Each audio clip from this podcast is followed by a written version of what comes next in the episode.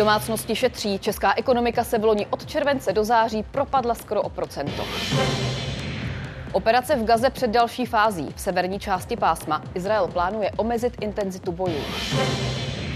Nebezpečně rozvodněné řeky Labe i Vltava se drží na třetím stupni povodňové aktivity.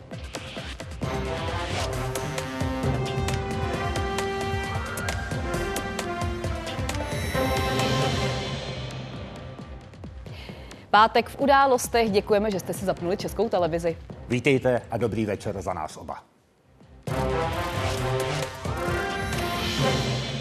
Česká ekonomika ztrácí víc, než statistici dosud předpovídali. V loňském třetím čtvrtletí hospodářství podle nových dat meziročně propadlo o 8 desetin procenta.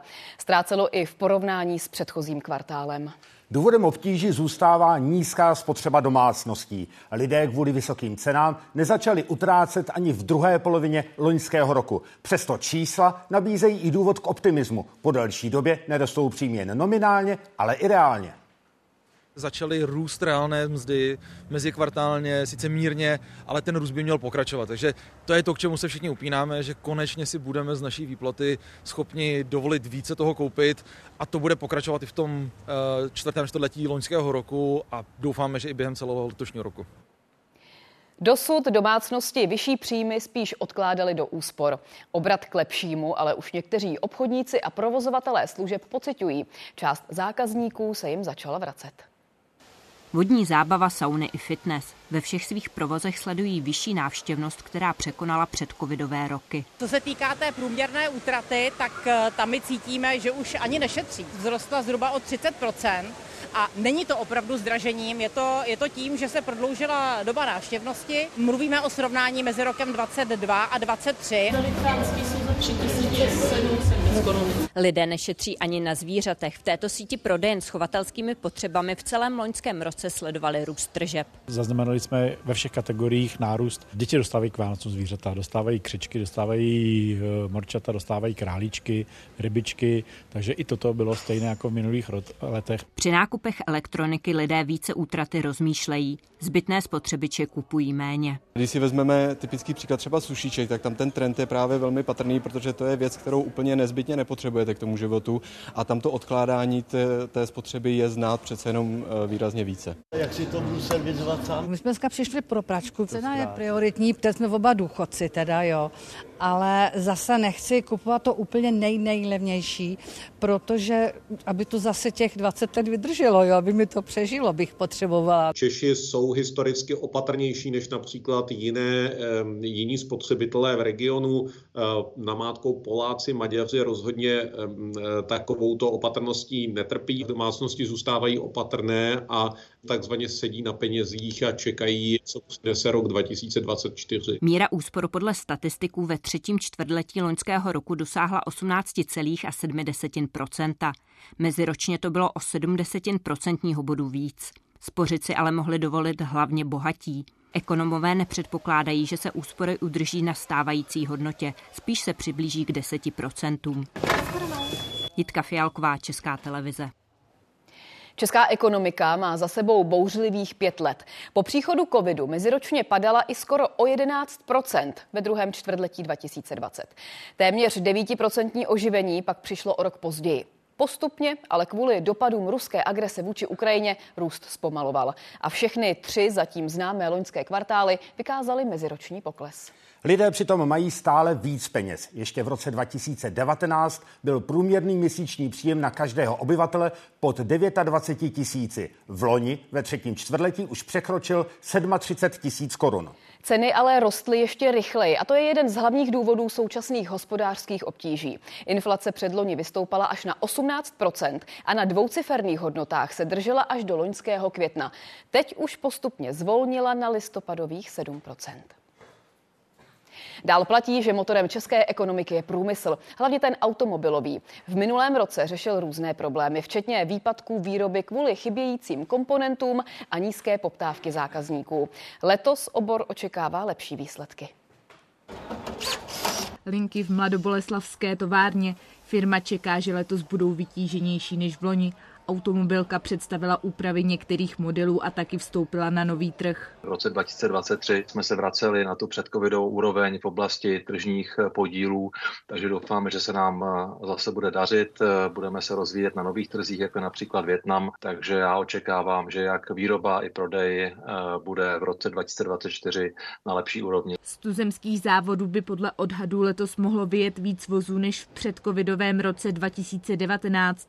Otázkou je, jaký o ně bude zájem. Poptávka zatím zůstává nízká. Počítáme spíše s tím, že minimálně v prvních šesti měsících roku 2024 zůstane ta poptávka spíše nižší a v druhé půlce roku by mohlo přijít oživení právě eh, i v, řekněme, v korelaci s tím, že bude celá řada nových modelů na trhu. Trh jde směrem nahoru, je zhruba někde kolem 18% za těch prvních 11 eh, měsíců a to je pozitivní známka toho, že je trh zásobován auty. Nicméně je nutný podotknout, že jsou to auta, která byla objednána a podepsána třeba koncem roku 2021 a v roce 2022. Počet registrací osobních automobilů v loni ovlivnily také dodávky vozů objednaných v roce 2022. Tehdy se totiž automobilky potýkaly s výpadky výroby kvůli problémům v dodavatelských řetězcích. V roce 2022 eh, nebylo možné zajistit eh, všechny dodávky, protože chyběly komponenty, chyběly díly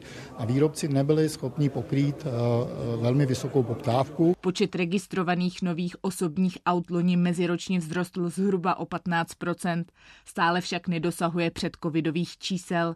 Naopak letos by jich mohlo být méně. Přestože dojde k lehkému růstu ekonomiky, tak si myslíme, že celkově zatím špatnou náladu mezi lidmi nevyrovná a dojde k poklesu v řádu jednotek procent. Situace by se ale podle odborníků mohla postupně zlepšovat. O nová auta by mohlo být větší zájem už v druhé polovině letošního roku. Vendula Pokorná a Klára Burešová, Česká televize.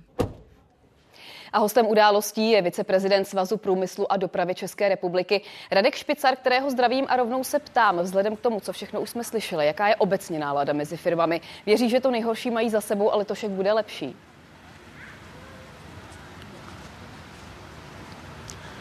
Dobrý večer. Česká ekonomika má za sebou další velmi složitý rok. Eh, ale nemůžete v České republice podnikat, nejste-li optimistou, to znamená podniky se do toho letošního roku koukají s mírným optimismem. Samozřejmě daným především tím, že očekáváme snížené tempo inflace a s tím samozřejmě související zvýšenou eh, domácí spotřebitelskou poptávku. A je letos reálný zhruba 6% růst výdělků, s jakým počítají ekonomické prognózy?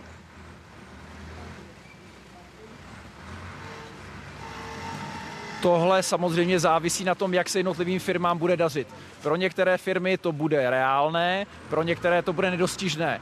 A bude to, řekl bych, velký problém speciálně pro ty firmy, které jsou například energeticky velmi náročné, protože ceny energií jsou stále něčím, co český průmysl a českou ekonomiku trápilo v loňském roce, trápí v tuhle chvíli a obávám se, že bude trápit i v průběhu letošního roku. To znamená, ano, pravděpodobně dojde k růstu reálných mest, ale to, o kolik budou zaměstnavatele schopni přidávat, to skutečně bude záviset na jejich situaci, která v některých případech je i nadále a bude i nadále velmi složitá. Tak mi ještě řekněte, co by podle firm pomohlo české ekonomice k ještě rychlejšímu oživení. V čem teď spatřujete její největší slabiny?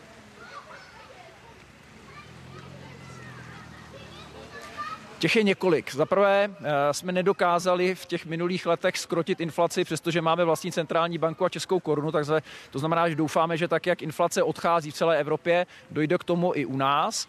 To by mělo zvýšit spotřebitelskou poptávku, což je pro nás velmi důležité. Je potřeba dostat eh, pod kontrolu ceny energií, protože my jsme nejprůmyslovější energeticky vysoce náročná ekonomika. To znamená, vysoké ceny energií znamenají velký problém pro celou českou ekonomiku. Potřebujeme stabilizovat situaci na trhu práce, kde nám stále chybí několik set tisíc lidí a je to jeden z hlavních důvodů, proč stále jako jediná ekonomika nejsme na předcovidových číslech.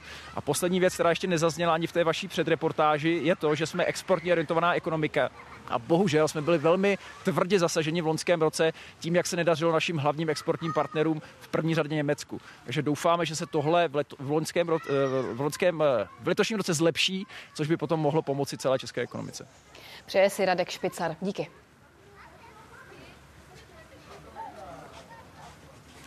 Díky, hezký večer. Události pokračují, už za chvíli ukážeme, jak plné jsou uprostřed zimy zásobníky plynu a kde teď Česko tuto surovinu kupuje. Jak bude vypadat pásmo Gazy po válce, představil izraelský ministr obrany. Podle něj by území řídili sami palestinci, ovšem bez Hamásu. Jeruzalém by si ponechal celkovou kontrolu nad bezpečností. Noční zasedání izraelské vlády se ale změnilo v prudké hádky týkající se armády a k plánu pro budoucnost se vůbec nedostalo. Na Blízký východ míří znovu americký ministr zahraničí. Válka Hamásu a Izraele v pásmu Gazy nekončí. Hamas zveřejnil videa svých bojovníků v akci. Izraelské síly útočí ze vzduchu a po zemi. V severní části pásma likvidují teroristické podzemní tunely a zbrojní továrny. V jižní jdou podle izraelského ministra obrany po lídrech Hamásu a hledají unesená izraelská rukojmí. Ministr obrany nastínil první vizi uspořádání po válce. Izrael si ponechá celkovou bezpečnostní kontrolu nad pásmem Gazy. Pro rekonstrukci pásma po destrukci z izraelského bombardování se sformuje mnohanárodní mise. Izrael bude prověřovat dodávaný materiál. Zatím nespecifikovanou roli bude mít sousední Egypt. A za každodenní chod a řízení života v Gaze ponesou odpovědnost sami palestinci.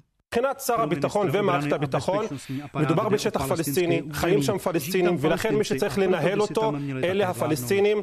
Noční zasedání válečného kabinetu se k budoucnosti vůbec nedostalo. Po třech hodinách hádek kvůli vyšetřování postupu armády po masivním napadení Izraele teroristy 7. října ho premiér rozpustil.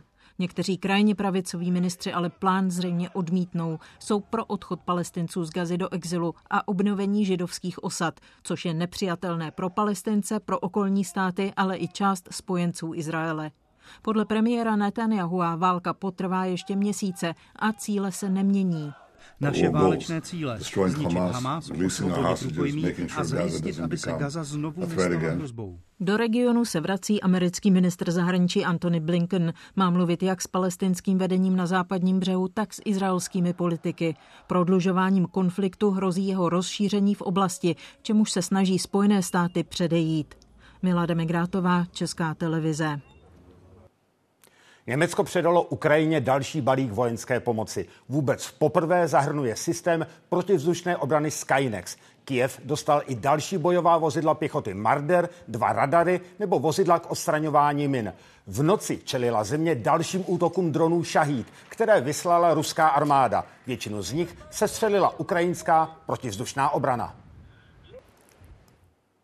Hladiny tuzemských řek jsou stále vysoko. Rozvodněná je Vltava na jihu i Labe na severu Čech. Právě tam se řeka drží stále na třetím nejvyšším povodňovém stupni. U Labe je Ivo Brániš. Ivo, jak vysoko je teď hladina a kdy se očekává její kulminace? Tak hladina Labe je teď v Ústí nad Labem na nějakých 618 cm a tento stav si drží od třech hodin od odpoledne, takže to vypadá, že už začala eh, řeka eh, kulminovat. Nicméně podle té prognózy Českého hydrometeorologického ústavu se ta eh, kulminace očekávala až během sobotního dopoledne. Řeka podle té predikce měla vystoupat na nějakých 650 cm. Uvidíme, jestli se to tak skutečně stane stane. Eh, ta zvýšená hladina třetí povodňový stupeň tady v Ústeckém kraji eh, nespůsobil žádné větší škody, jen včera a trochu v Ústí ráno zkomplikoval dopravu a to proto, že řeka natekla do eh, protipovodňové vany na protějším břehu v přístavní ulici, nicméně ředitelství silnic a dálnic ten problém během dopoledne vyřešilo a dopravu to tak dnes ráno nekomplikovalo. Vodohospodáři chtějí mít po povodni v Lipenské nádrži rezervu co největší. Vltava pod hrází neklesla už několik dní. Z Lipna tedy správci nádrže upouštějí tolik vody, že mají třetí povodňový stupeň pod kontrolou. Jenže začíná pršet, nesmí moc, to by mohlo zvednout hladinu řeky. Můžeme se s vámi podívat. Můžeme, můžeme. Tak ukazuje 218. Záleží na výpočtech vodohospodářů a manipulaci z nádrží, aby se řeka udržela v korytě ukazatel, který je měřen, je hladina a potom pomocí tzv. měrné křivky je přepočítáván této hladině odpovídající průtok. Když jde provozovatel voroplavby ke svému přístavišti v Českém Krumlově, musí přes preventivně připravené pytle s pískem. Když byla povodeň 2.2, tak ta voda vystoupala někde sem. Z vyprávění pamětníků slyšel příběhy o povodních před 100 a více lety. Tohle místo znají obyvatelé Krumlova jako myší díru. Původně v ní byly dveře. Když hrozila povodeň, dveře se zavíraly a zavážely se hnojem, aby se parkán uchránila před tou první povodňovou vlnou. A to ještě vyprávěl starý mlinář tedy. Potomek. Teď mají vodhospodáři v Lipně kapacitu na to, aby v něm zadrželi násobně větší množství vody, než odteče. Na přítoku do nádrže se ale řeka taky rozlila. Z kraje týdne leželo v okolí na 30 milionů kubíků vody ve sněhu. Z tohoto objemu už hodně odtálo. Martin Donát, Česká televize Jižní Čechy.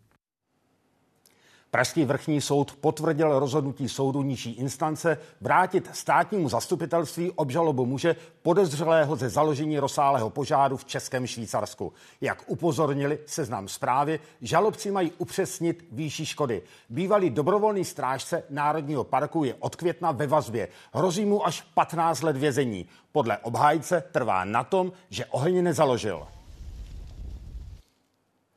KLDR stupňuje napětí na korejském polostrově. Vypálila 200 dělostřeleckých granátů k jihokorejskému ostrovu Yongpyong v blízkosti hranice. Seoul nařídil evakuaci a reagoval cvičnou střelbou s ostrou municí. Horká půda mezi Korejemi. Ostrov Yongpyong leží nedaleko dělící linie. Tentokrát incident skončil jen výzvou k evakuaci. Severokorejské granáty dopadly mimo jihokorejské území. Při ostřelování v roce 2010 ale zemřeli čtyři jihokorejci a v roce 2002 šest jihokorejských námořníků. 이러한 위기 구조의 상황 책임은 전적으로 북한에게 있음을 엄중 경고하며 Severokorejci reagují na cvičení jihokorejské a americké armády v blízkosti hranic. Díky cvičení se podařilo vytvořit jeho korejsko-americkou bojovou pozici, která dokáže potrestat Vztahy mezi Korejemi jsou zamrzlé. Pyongyang vyhrožuje posilováním vojenského arzenálu a přípravami na válku. Podle odborníků KLDR mění způsob, jakým udržuje vztahy se Soulem, včetně politiky a organizace ve vládě.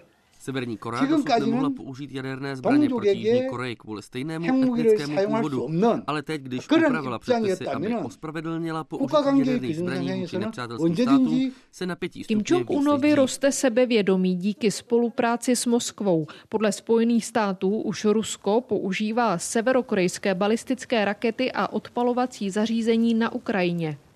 On the 30th of December 2023, Russian forces launched at least one of these North Korean ballistic missiles into Ukraine. This missile appears to have landed in an open field in the Zaporizhia region. And on January 2nd, Russia launched multiple North Korean ballistic missiles into Ukraine, including as part of its overnight aerial attack. KLDR zveřejnila fotky vůdce s dcerou v továrně na výrobu odpalovacích zařízení. S dcerou se Kim Jong-un ukazuje čím dál tím častěji. Podle jeho korejských tajných služeb to naznačuje, že se pravděpodobně stane jeho nástupkyní, což by v patriarchální severokorejské společnosti bylo překvapivé. Z východní Asie Barbara Šámalová, Česká televize.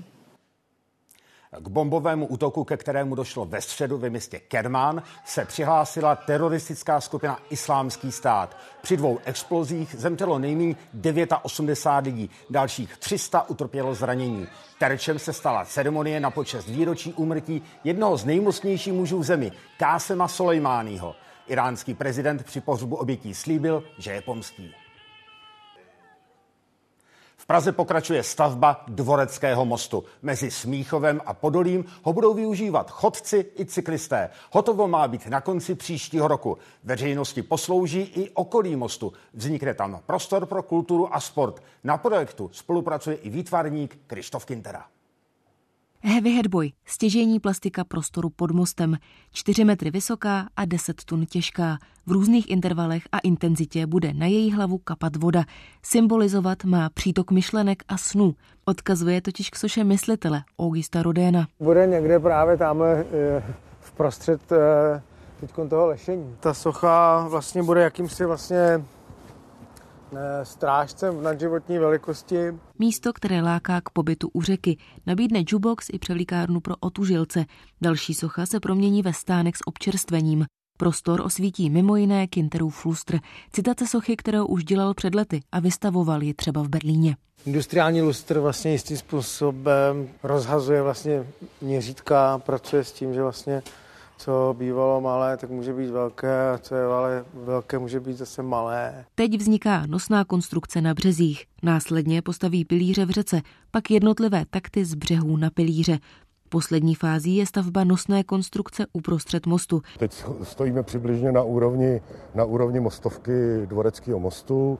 Vidíme tady, teda máme, máme hotovo, hotovo to dřevěn bednění, je to právě ten první takt na, na straně Podolský. Stav mostu i jeho předpětí budou monitorovat moderní technologie, u nás inovativní způsob kontroly. Pro Kinteru je to nový druh práce. Dosud pracoval spíš jako ateliérový umělec, nepodléhal restrikcím, teď myslí taky na stálost a bezpečnost svých děl. My jsme zdánlivě zodpovědní eh, za to, eh, jak je materializován, ale zároveň nám strašně záleží, jak vstoupí vlastně do života a jak v tom městě obstojí jako veřejný prostor. Tudíž je potřeba, aby ho provozoval někdo, kdo s tím vlastně jako dobře souzní a kdo chápe tu jeho podstatu. Pracují proto na manuálu, jak by měl prostor fungovat po otevření. Třeba nedaleké Branické divadlo by ho mohlo využívat jako letní scénu. Okolní školy a školky zase jako prostor ke sportovním aktivitám. Anna Zuzánková, Česká televize. Pediatři stárnou a nemají následovníky. Pocitují to hlavně obce v pohraničí. Rodiče proto s dětmi dojíždějí i desítky kilometrů. Víc za pár minut v reportáži. Na silnicích se, na silnicích se loni stálo méně nehod než v roce 2022. Přibylo ale mrtvých a především zraněných. Jejich návrat k běžnému životu je přitom často velmi složitý. Víc řekneme kolem půl osmé. Plynové zásobníky v Česku jsou plné téměř z 90%. Podle rezortu průmyslu a obchodu je tak země i nadále na zimu dobře připravená. Energetickou bezpečnost pomáhá zajistit i terminál na skapalněný plyn v Nizozemsku, ve kterém si Česko pronajímá kapacitu. Lodě dosud do Tuzemska dopravili skoro 3 miliardy kubíků plynu. To je víc než třetina roční spotřeby. Podzim roku 2022 do nizozemského terminálu Emshaven připlouvají první tankery se skapalněným zemním plynem. Jen se surovinou pro Česko jich sem od té doby dorazilo 30. Terminál funguje dobře a zásobuje Českou republiku a střední Evropu eh, plynem, zejména ze Spojených států. Je také velmi důležité, že tam nepřijela žádná loď s ruským plynem. Podobným tempem chce společnost ČES pokračovat i letos. Skapalněný zemní plyn mají do nizozemského terminálu přivážet dvě až tři lodě měsíčně měsíčně. Kapacitu má Česko pronajatou až do září roku 2027. Loni v listopadu navíc Česko získalo podíl v německém pevninském terminálu na LNG. Od roku 2027 tu bude mít ročně k dispozici 2 miliardy kubíků plynu. Právě dostatečné zásoby přispívají podle analytiků i k omezení závislosti na Rusku. Té se Česko podle ministra průmyslu už zbavilo, přesto do tuzemska ruský plyn proudí. Dominantně k nám tedy proudí plyn z Norska a plyn z LNG terminálu v Severním moři. Nicméně někteří obchodníci využili situace a od října začali dovážet také plyn, který nakupují eh, na rakouském nebo na slovenském trhu, tedy na trzích v zemích, které ještě pořád mají platné dlouhodobé kontrakty na dovoz ruského plynu. Podle analytiků ale ruský plyn loni představoval jen jednotky procent veškerých dodávek této suroviny do země. Český obchodníci nemají nikdo kontrakt napřímo s Ruskem, tak jak i v minulosti nebo v historii bylo. Ty kontrakty, které jsou, tak jsou s německými firmami nebo s jinými evropskými firmami. Když se podíváme do ty toky eh, do České republiky, tak prakticky jsou dvě možnosti. Jedna je z Německa, eh, druhá je ze Slovenska. Nelze zjistit eh, stoprocentně, jestli ten plyn je ruský nebo není ruský. To ruská ropa teče do Tuzemska bez omezení. Česko si totiž v rámci embarga na dovoz této suroviny z Ruska do států 27 vyjednalo výjimku. Zatímco Kralupská rafinérie zpracovává neruskou ropu, tato litvínovská je napojená na ropovod Družba a čerpá tedy surovinu hlavně z Ruska. Letos se závod plánuje této suroviny zbavit. Úspěšně otestoval, že může zpracovávat i jinou než ruskou ropu. Možné to je ale jen dočasně. Zásadní proto bude rozšíření kapacity ropovodu TAL. K tomu by podle rezortu průmyslu mohlo dojít už letos. To by znamenalo úplný konec dodávek ruské ropy do Česka. Tereza Glejchová, Česká televize. Víc transplantací srdcí, jater a plic. Pacientům chirurgové v loni vyměnili 863 orgánů, podobně jako rok předtím. Ubylo operací ledvin, které jsou nejčastěji transplantované. Na čekací listině zůstává víc než tisíc pacientů, kterým by výměna orgánů pomohla.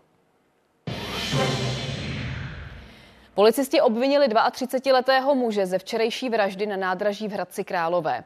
Po hádce měl nožem zabít 14-letého chlapce. Hodinu poté ho kriminalisti zadrželi v jeho bydlišti. Dnes skončil ve vazbě. Útočník je narkoman se šesti zápisy v rejstříku trestů. Zákrok včera večer zhruba na hodinu omezil provoz vlaků v krajském městě. Zločin se stal přímo v kolejišti. Pediatrů v důchodovém věku přibývá a náhrada za ně často chybí. Potíže s nedostatkem dětských lékařů se začínají projevovat hlavně v příhraničí. Například na Jindřichohradecku teď ukončili praxi dva zkušení dětští lékaři. V Suchdole nad Lužnicí a v Třeboni. Náhradu za sebe našel jenom jeden. Děti mám odrostlý, takže si myslím, že bych se asi nudila. Tak mluvila Olga Stasková loni v říjnu. Už tehdy věděla, že tady svoji praxi v 75 letech ukončí. Má zdravotní problémy a potřebuje si odpočinout. Rodičům a hlavně dětem bude chybět. Takhle lidský přístup paní doktorky těžko budeme hledat. No obvodu se starala přibližně o 800 dětí z města i okolí. Na prohlídky už na středisko nepřijdou. Ordinace dětské lékařky Olgy Staskové tady v Suchdole nad Lužnicí je od nového roku zavřená. Většina rodičů si proto našla náhradu jinde. V Suchdole je pediatr, jo, čili my jsme tady byli dvě, takže si myslím, že by to těch eh, suchdol nemělo tolik bolet. Irina Motyčáková přijela k lékařce s nemocnými dětmi. Cesta z Nových hradů jim trvala 20 minut. Je to problém velký se všema doktorama tady, protože v okolí je jich málo. Lidé z příhraničí dojíždějí s nemocnými dětmi desítky kilometrů. Tady v Třeboni ukončil svoji lékařskou praxi v 88 letech uznávaný pediatr Miloš Velemínský. Jemu se ale podařilo za sebe najít náhradu. Kvalitní lékaře, který má krásné jednání s lidma, a chytrýho člověka. Povedlo se to po osmi letech. Až teď si může trochu odpočinout. To je fakt zázrak, protože, jak říkal pan doktor, hledal hrozně dlouho. Přesto byl v ordinaci i dnes. Zastupoval zraněnou kolegyni. Dobrý den, pane doktore. Čau, mladý. Města v příhraničí hledají pediatra dva nebo tři roky. Průměrný věk lékařů se zvýšil na 60 let. Jeho český kraj přilákal zatím dvě posily. U těch pediatrů je to složitější, ty pediatři prostě nejsou. Motivovat je mají dotace. Mladým lékařům se ale zatím do malých měst příliš nechce. Martin Štěpánek, Česká televize Jižní Čechy.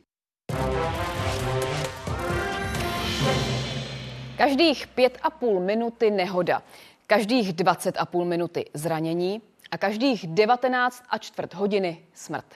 Tak to loni podle statistiky vypadalo na českých silnicích. Při 95 tisících nehodách zemřelo 455 lidí a výrazně přibylo zraněných. Nejčastěji řidiči havarovali kvůli tomu, že se plně nevěnovali řízení.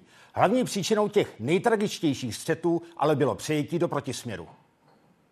27. a 28. květen. Během jedné noci na dvou místech v Karlovarském kraji zemřelo při nehodách pět lidí a čtyři se zranili. Šlo o jeden z nejtragičtějších víkendů v uplynulém roce. Posádka osobního auta havarovala v těchto místech na relativně přehledném úseku. Příčiny dopravní nehody se policistům zjistit nepodařilo. Z nezjištěných příčin přijel do protisměru, sjel do příkopu a narazil do skály. Na místě zasahoval Radek Hanousek s kolegyní, i po půl roce si to pamatují. Bylo to velký neštěstí, ale člověk si to nesmí připouštět. Jako záchranáři jsme dělali všechno proto, aby jsme lidem pomohli. Místo jsme dnes projeli s instruktory z autoškoly. Tím, že ten úsek se jeví eh, bezpečný a přehledný, tak určitě eh, pojedou rychleji. K nehodě, pokud vím, došlo v noci, takže se tam eh, mohlo stát monotonnosti jízdy, že člověk na chviličku zadřímnul. Zasloužila by si tahle silnice nějakou úpravu, aby byla bezpečnější? Já si myslím, že se nejedná o technickou závadu, anebo že důvod nebyl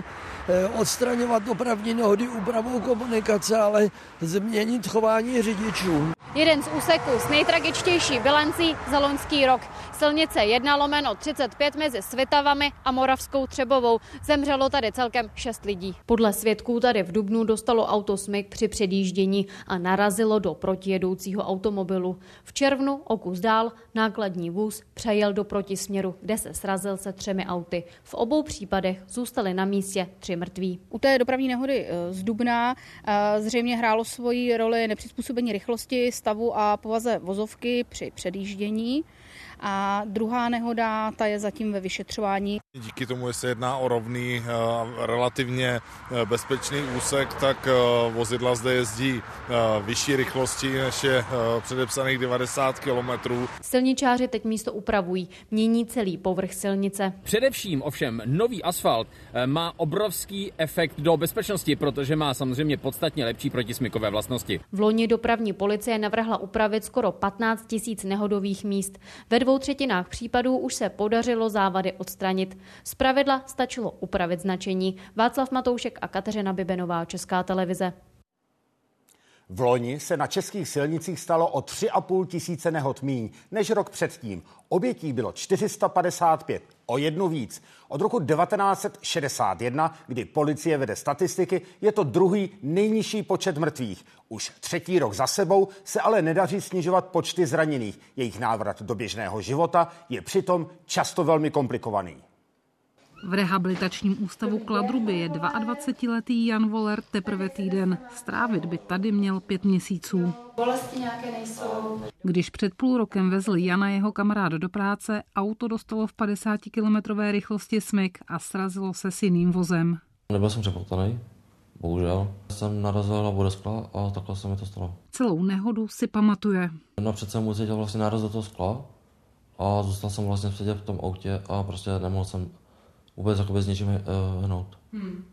Ani ruce, ani nohy, prostě nic. nic. Takže taková bezmoc. Následoval převoz do nemocnice a operace. Ukázalo se, že má zlomený krční obratel. Když se nahmatáte takový prominující výběžek na krční páteři, je to takový výběžek, který nám tam všem ční, tak zhruba dva prsty nad ním máme obratel C5 a to je tedy ta mm, ta úroveň té jeho zlomeniny. Jan má ochrnuté dolní a částečně i horní končetiny. Má e, zachovanou vlastně funkci ramen, dokáže ohýbat lokty, ale zcela nehýbe teda e, prsty, zápěstí. Raz, dva, tři.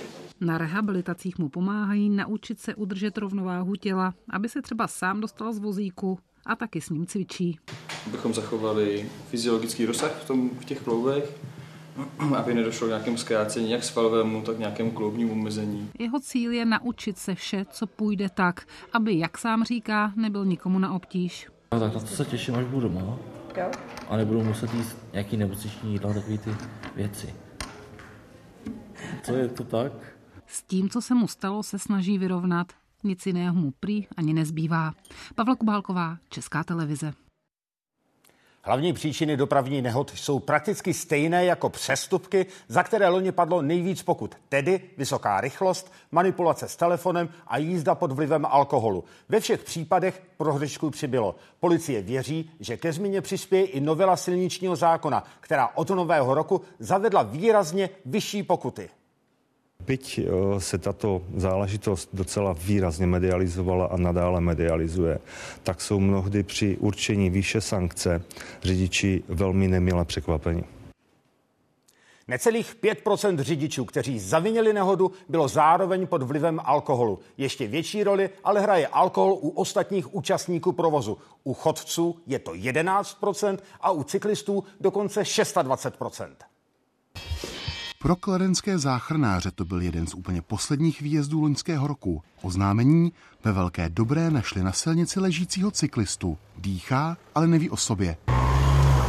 Muž i kolo leží na kraji silnice. Neví se, jestli ho někdo srazil, nebo jestli neupadl na obrubník. Záchranáři ho fixují do vakuové madrace kvůli možnému poškození páteře. Muž kolem padesátky. Žádná větší zranění ale nemá. Za to dechová zkouška ukazuje 1,6 promile alkoholu. Následný pohled záchranářů je celkem výmluvný. V nemocnici nakladně začíná i mluvit. Tak vás nic nebolí? Ne. ne. Tady vás nikde vůbec ne. nic Na co si naposledy pamatujete? Jak jsem nasedal na kolu.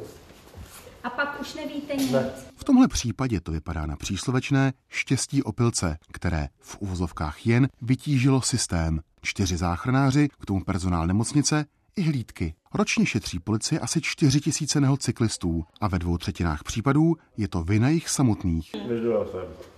Nedojel jste. No, tak jako teoreticky, technicky jste sem dojel, teda. No. Nevím úplně, kam jste potřeba. Docela velký problém. Prakticky 26% cyklistů u zaviněných dopravních nehod bylo v loňském roce pod vlivem alkoholu. Případ, který jsme si ukázali, naštěstí skončil poměrně banálně. Půl procenta nehod cyklistů ale končí rovnou smrtí. A podobné je to i s elektrokoloběžkami. Policie dokonce kvůli tomu zavedla novou kolonku a za loňský rok do ní zapsala i první mrtvé. Jan Beránek, Česká televize.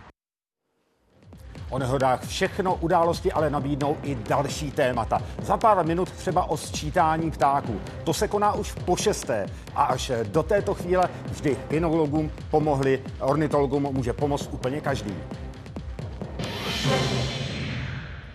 Případné úpravy některých částí úsporného balíčku vláda podle ministra financí udělá nejdřív příští rok, až vyhodnotí dopady opatření zavedených letos v lednu. Zbigněk Stanjura to řekl pro pořad týden v politice. Koalice se tak může vrátit i k debatě, jestli mají být nápoje v základní, tedy vyšší sazbě DPH. V nejvytíženějších dnech tu vaří přes 100 jídel denně. Vodu, která jako jediná zůstala v nižší sazbě DPH, servírují automaticky. Patří k tomu od nás jakoby dárek, že tam zakládáme karafu s vodou. Do konce loňského roku měly nápoje podávané v restauracích stejnou sazbu jako jídlo. Byly totiž součástí takzvané stravovací služby. Nově ale nejsou, kromě čisté vody, její součástí a mají tak základní sazbu daně. Oproti Loňsku tak na tyto nápoje vzrostla o 11 procentních bodů. Ceny ponecháme pár měsíců jakoby stejné a potom uvidíme, jak budou vstupovat náklady a podle toho budeme pracovat dál. Ministr financí připustil, že právě sazba DPH u nealkoholických nápojů byla během vyjednávání konsolidačního balíčku diskutovaná a úpravy některých norem z něj nevyloučil. Nejdřív ale dopady bude nutné vyhodnotit. To se uvidí podle mě nejdříve na začátku příštího roku, až vyhodnotíme rok 2024. Přeci jenom hodně se mluvilo třeba o nápojích a a to třeba i v souvislosti se stravovací službou. Tak ideální řešení DPH je jedna sazba. To je dlouhodobý postoj občanské demokratické strany, ale na to nemáme většinu. Tato vláda deklarovala, my to chceme zjednodušit. Jak to zjednodušila? Čím to zjednodušila? Když si dáte kohoutkovou vodu, ta zůstává jediná ve 12% v restauraci, tak to máte za 12%, ale když už v ní je citron plavé, tak je to za 21, no prostě naprostý kocourkov. Podle konsolidačního balíčku jsou nápoje nově v základní sazbě, ať jsou prodávané a konzumované kdekoliv. Stejnou DPH, tak teď na ně mají restaurace i stánky. Teď je ten systém naprosto jasný a průhledný. Všechny nápoje balené nebo podávané v restauraci, tak jsou v té vysoké sazbě.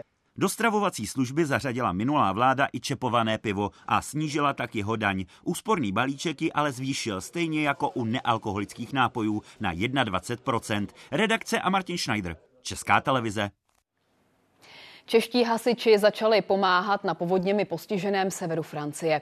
Sestavili první velkokapacitní čerpadlo, kterými vypouštějí vodu do moře. Spolu s nimi jsou nasazení taky slovenští záchranáři.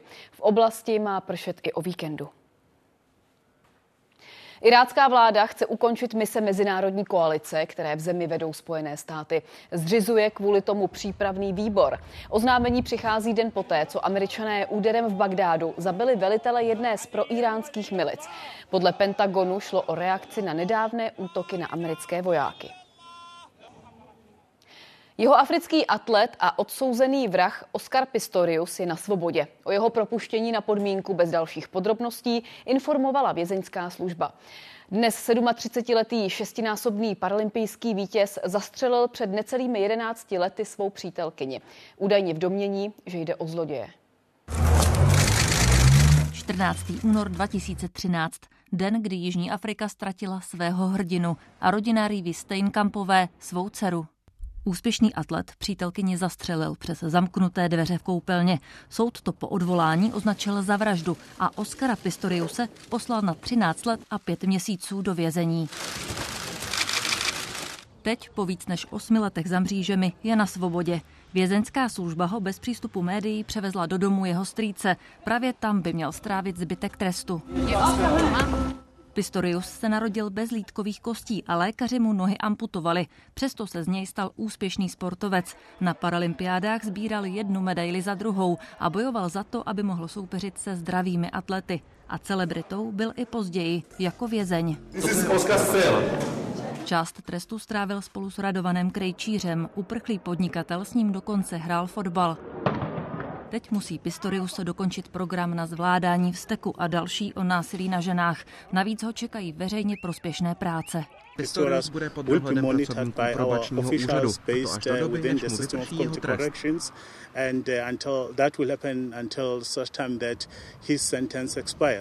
To bude v prosinci 2029. Do té doby nesmí mluvit s médií. Matka Rývy Steinkampové novinářům vzkázala, že rozhodnutí o jeho propuštění přijala a dodala, že je to její rodina, kdo si musí kvůli Pistoriusovi odpikat doživotní trest. Nevěřím Oskarově verzi o tom, že si myslel, že ten člověk na záchodě byl zloděj. Vlastně neznám nikoho, kdo by tomu věřil. Soud rozhodl, že vraždil, neurčil ale, že věděl, na koho střílí. Pravdu zná jen sám Oskar Pistorius. Katarína Sedláčková, Česká televize. Armáda střídá jednotky, které posilují východní křídlo Severoatlantické aliance. Poslední rok v Litvě působili liberečtí chemici. Teď tam míří dělostřelci z posádky Jince s houfnicemi Dana. Bude to vůbec první nasazení této techniky a taky poslední. Čeští vojáci slouží i v Lotyšsku a na Slovensku. Samohybná kanonová houfnice Dana hráže 152 mm a v současnosti pořád hlavní zbraně dělostřelectva.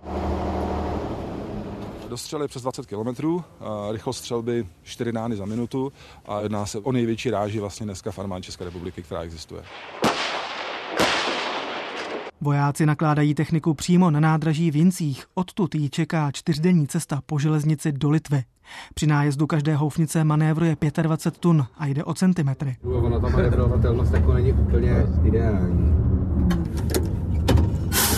Mezi bočnicemi na vagónech máme přibližně 5 cm a při vjezdu na ten vagón, aby jsme byli rovně na tom vagónu, tak jsme fakt úplně na kraji toho vagónu.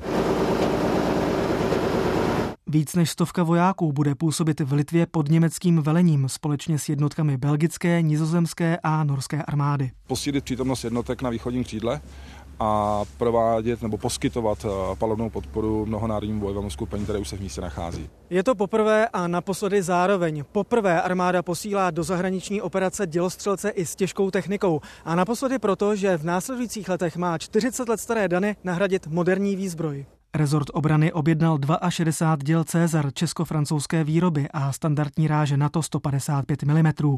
Vojáci je mají přebírat od roku 2026.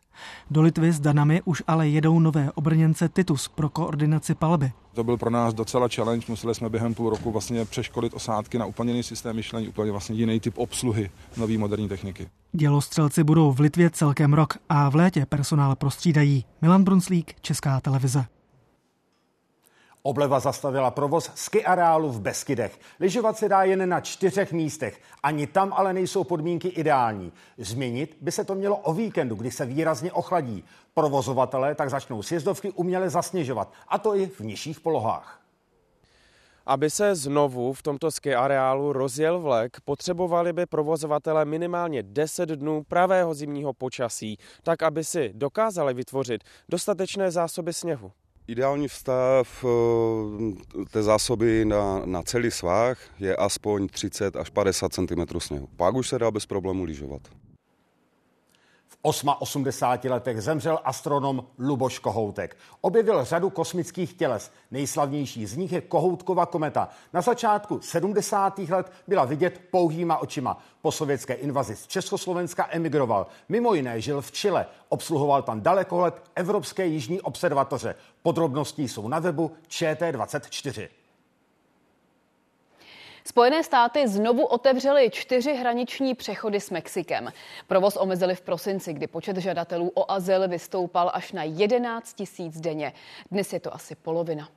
Mexiko totiž začalo část běženců deportovat do Střední Ameriky. Ve Washingtonu se ale vládnoucí demokrati a opoziční republikáni dál přou o změny imigračního systému. Imigranti bez dokladů se brodí přes Rio Grande. Z amerického břehu je přitom sleduje politická delegace. Republikánští zákonodárci se z Washingtonu přijeli podívat, co se na jižní hranici děje. Situace je podle opozičních politiků děsivá a způsobená špatnými rozhodnutími demokratické administrativy. 7 milionů lidí přišlo do země od chvíle, kdy prezident Biden vstoupil do oválné pracovny. Jde přitom o ten nejnižší odhad. Někteří jsou přesvědčeni, že jich bylo dvakrát tolik. Jen během prosince zadržela pohraniční stráž přes 225 tisíc lidí při nelegálním přechodu jižní hranice. Tolik migrantů jako v posledních měsících nepřicházelo do Spojených států od roku 2000. We have a broken immigration system that is the one single fact about which everyone agrees. Jenže už se neschodnou, jak situaci řešit. Opozice žádá návrat k praxi z Trumpovy éry, kdy žadatelé o azyl museli na rozhodnutí čekat v Mexiku. Dnes se většina ilegálních imigrantů po překročení hranice nechá zatknout, pak mohou zůstat v USA, než o jejich případu rozhodne soud. Část toho zneužije a úřadům zmizí. Nejsem optimista, pokud jde o ochotu Bílého domu změnit svoji dosavadní politiku. Je to frustrující. Na hranici Spojených států ale dnes nepřicházejí jen lidé z Latinské Ameriky. Často jde o obyvatele zemí Afriky a Asie, kteří do Mexika dorazili v letadlech nebo na lodích. Hraniční státy tvrdí, že nápor běženců nezvládají a platí jim cestu do demokraty ovládaných velkých měst. Tamní politici žádají soudy, aby to zastavili. Žaloby podávají na své kolegy z jihu i dopravce, kteří imigranty převážejí. Governor Abbott's continuing use of migrants as political pawns is not only chaotic and inhumane, but makes clear he puts politics over people. Někteří imigranti končí na severu jako bezdomovci. Při současných nízkých teplotách se ve stanech snaží ohřát u provizorních kamen, což už několikrát skončilo tragédií. David Miřovský, Česká televize. Letos se změní podmínky státní podpory penzijního spoření. Od léta se zvýší hranice vlastního vkladu pro čerpání státního příspěvku a upraví se i jeho výše. Cílem je podle zástupců vlády právě podpora spoření na stáří. Zároveň už ale státní dotaci nemají dostávat seniori. Tak dámy, jak se máte? Mezi důchodci se pohybuje skoro každý den. Ondřej Syrový pracuje jako vedoucí jednoho z pražských klubů pro seniory. Setkává se tu i s těmi, co mají důchody nižší. A právě to je jeden z důvodů, proč si už odkládá peníze na vlastní stáří. Vidím denodenně, že seniori nevystačí se svými důchody a myslím si, že to spoření uh, určitě se hodí. Já si spořím už asi sedmým rokem, někdy od 18 let a odvádím si 700 korun měsíčně. K tomu dostává dotaci od státu. V jeho případě je to 170 korun. Minimum pro získání příspěvku jsou tři stovky. Maximální částka vlastního vkladu, nad kterou už se ten státní nezvyšuje, je tisícovka. Nově se má dolní hranice zvýšit na 500 a ta horní na 1700. Příspěvek bude tvořit pětinu částky. Cílem je motivovat k vyšším úsporám, aby si lidé vytvářeli i vlastní rezervu na stáří. O něco jsme zvýšili i ty částky, které je potřeba, aby tam vkládal klient, ale to je s ohledem na ten inflační eh, růst, eh, logické rozhodnutí. Naopak stávající seniori už státní podporu dostávat nemají. Podle zástupců opozice tak v podstatě vláda těmto lidem znemožnila ze systému odejít a chtějí se proto obrátit na ústavní soud. Ti lidé tam musí povinně být, protože pokud vystoupí a jsou tam kratší dobu než pět let, tak přijdou o ty státní příspěvky zpětně. Když jsou tam dokonce kratší než dva roky a dokonce přijdou i o svoje peníze. To je za mě nepřijatelné. Podmínky pro ukončení smlouvy se nijak tímto návrhem zákona nemění. Ten produkt slouží na spoření na stáří a ne na spoření ve stáří. Nic měnit zatím neplánuje ani Ondřej Syrový. Spořit si chce dál 700 korun měsíčně. Větší státní příspěvek ho k navýšení vlastního vkladu zatím nemotivuje. Kateřina Samková, Česká televize. Nehoda na čerpací stanici. Kamery na slovenské dálnici zachytili 20-letého řidiče vozu, který ve vysoké rychlosti vjel mezi stojany. Jejich trosky poškodily zázemí pumpy i okolní auta. Nikdo neutrpěl zranění. Škoda se v přepočtu blíží 5 milionům korun. Už šestým rokem pomáhají lidé ornitologům se sčítáním ptactva. Projekt Ptačí hodinka organizuje Česká společnost ornitologická, která díky tomu sbírá informace o tom, kde a jaké druhy ptáků v tuzemsku během zimy zůstávají. Do projektu se zapojují i celé rodiny a školy. Slyším síkorky a ty určitě za chvilku přiletějí a tamhle už hopsají v křoví. Ornitoložka Dita Hořáková sčítá ptáky pravidelně a zapojení veřejnosti je podle ní nenahraditelné. My bychom taková, takový objem dat nenazbírali za celý svůj život, takže můžeme v relativně krátkém čase získat opravdu velké datové objemy, ze kterých potom uh, můžou vznikat nějaké výsledky. Jen loni se do projektu zapojilo skoro 30 tisíc lidí a dohromady zaznamenali přes půl milionu ptáků. Nejčastěji viděli vrabce a síkory. Ty se objevily u 85% odevzdaných měření. Počty ptáků eh, celkové zůstávají tak podobně, ale už třeba někde můžeme vidět, že eh, v loňských letech přibývaly kosy, loni zase třeba strakapoudi mírně propadly. Do projektu se může zapojit kdokoliv a kdekoliv. Může to být třeba v parku nebo u vody, ale důležitá je ta jedna hodina, kterou musí dodržet při tom pozorování a zapisují si všechny druhy, které i uvidí letět kolem. Výsledky sčítání mohou lidé zapsat i pomocí tohoto formuláře a pak odevzdat online na webových stránkách projektu Ptačí hodinka. Čas na odevzdání měření mají lidé až do 14. ledna. Výsledky letošní ptačí hodinky by měly být známé nejpozději na začátku února. Václav Vohlídal, Česká televize. Kapličku svatého Jana Křtitele, pod kterou vyvěrá pramen zlaté studánky na Křemešníku na Vysočině, poničil strom. Spadl pod tíhou sněhu. Samotná studánka, součást poutního místa, kam denně chodí desítky turistů, ale poškozená není. A co víc, pramen, který byl od června vyschlý, díky srážkám znovu ožil. Tady se říká, že když začne téct voda ve studánce dvakrát v jednom roce, takže nastane nějaká epidemie nebo nějaký neštěstí. A to skutečně ukazuje, že to funguje, protože to jsou covidové roky. Chemické rozbory ukázaly, že voda je slabě radioaktivní a obsahuje i malé množství stříbra. Ve skleněných lahvích proto vydrží i měsíce. Téct by tady na Křemešníku měla zhruba do léta. Zásah štěstím. Název nového filmu Woodyho Elena. Již 50. snímek newyorský režisér a scénárista označuje za svůj úplně poslední. Romantické komediální drama, které se natáčelo v Paříži, vypráví příběh o důležitosti náhody a štěstí v našich životech. Oh my God. Londýn, Barcelona, Paříž, Řím a zase Paříž. Lokace Elenových evropských filmů, z nichž právě ta francouzská patří k jeho nejoblíbenějším. And I love Paris so much that I, uh, I would make it in French. I don't speak French, but Důvod ale proč Ellen netočí v USA může být mnohem prozaičtější kvůli podezření z údajného zneužívání dcery a hnutí mýtu se stal nežádoucí osobou. Byť eh, se neprokáže takovéto obvinění, tak na vás ta skvrna do jisté míry uvízne a v dnešní době, kdy zejména v Severní Americe mm, tyto faktory můžou vlastně vám klidně zničit kariéru.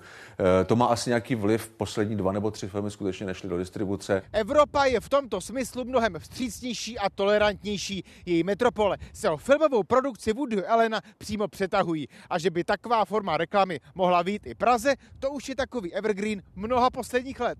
Pro nás je to kritérium, že Praha musí být Prahou v tom filmu, což eh, Woody Allen eh, v těch svých filmech takhle má, i když někdy je mu vytýkaný, že to jsou takový barvotiskový vlastně eh, pohlednice, ale dost často s tím nějak originálně pracuje. Někteří kritici ale tvrdí, že o filmové lokace jde až na druhém místě a že Woody Allen film natočí kdekoliv, kde mu ho zaplatí, klidně i v USA. You know, if some guy steps out of the shadows and says, We'll finance your film in New York, and, and obeying all my terrible strictures. They, they can't read the script, they can't know who's in it, they just give me the money and go away. A právě možná peníze nakonec rozhodnou o tom, zda jako režisér zmizí či nikoli. Marek Kubaš, Česká televize. Události komentáře dnes rozeberou ruské bombardování Ukrajiny s poslankyní ODS Evou Dekroa, někdejším ministrem zahraničí Cyrilem Svobodou, ukrajinistkou Lenkou Výchovou a bezpečnostním analytikem Lukášem Dyčkou. A dál sledujeme rozvodněné řeky. Na Laby platí nejvyšší stupeň nebezpečí. Kulminace hladiny se očekává až zítra. Takové byly dnešní události. Děkujeme, že jste se dívali. No a teď konečně ke sportovní zprávě dne. Národní tým hokejistů do 20 let získal na mistrovství světa ve Švédsku bronz. Pokračuje Petr Vichnár. Dobrý večer, naši mladí hokejisté předvedli nevýdaný obrat. S Finskem prohrávali 0-2 a 2-5, ale nakonec zvítězili 8-5. Za chvíli reportáž a další sport.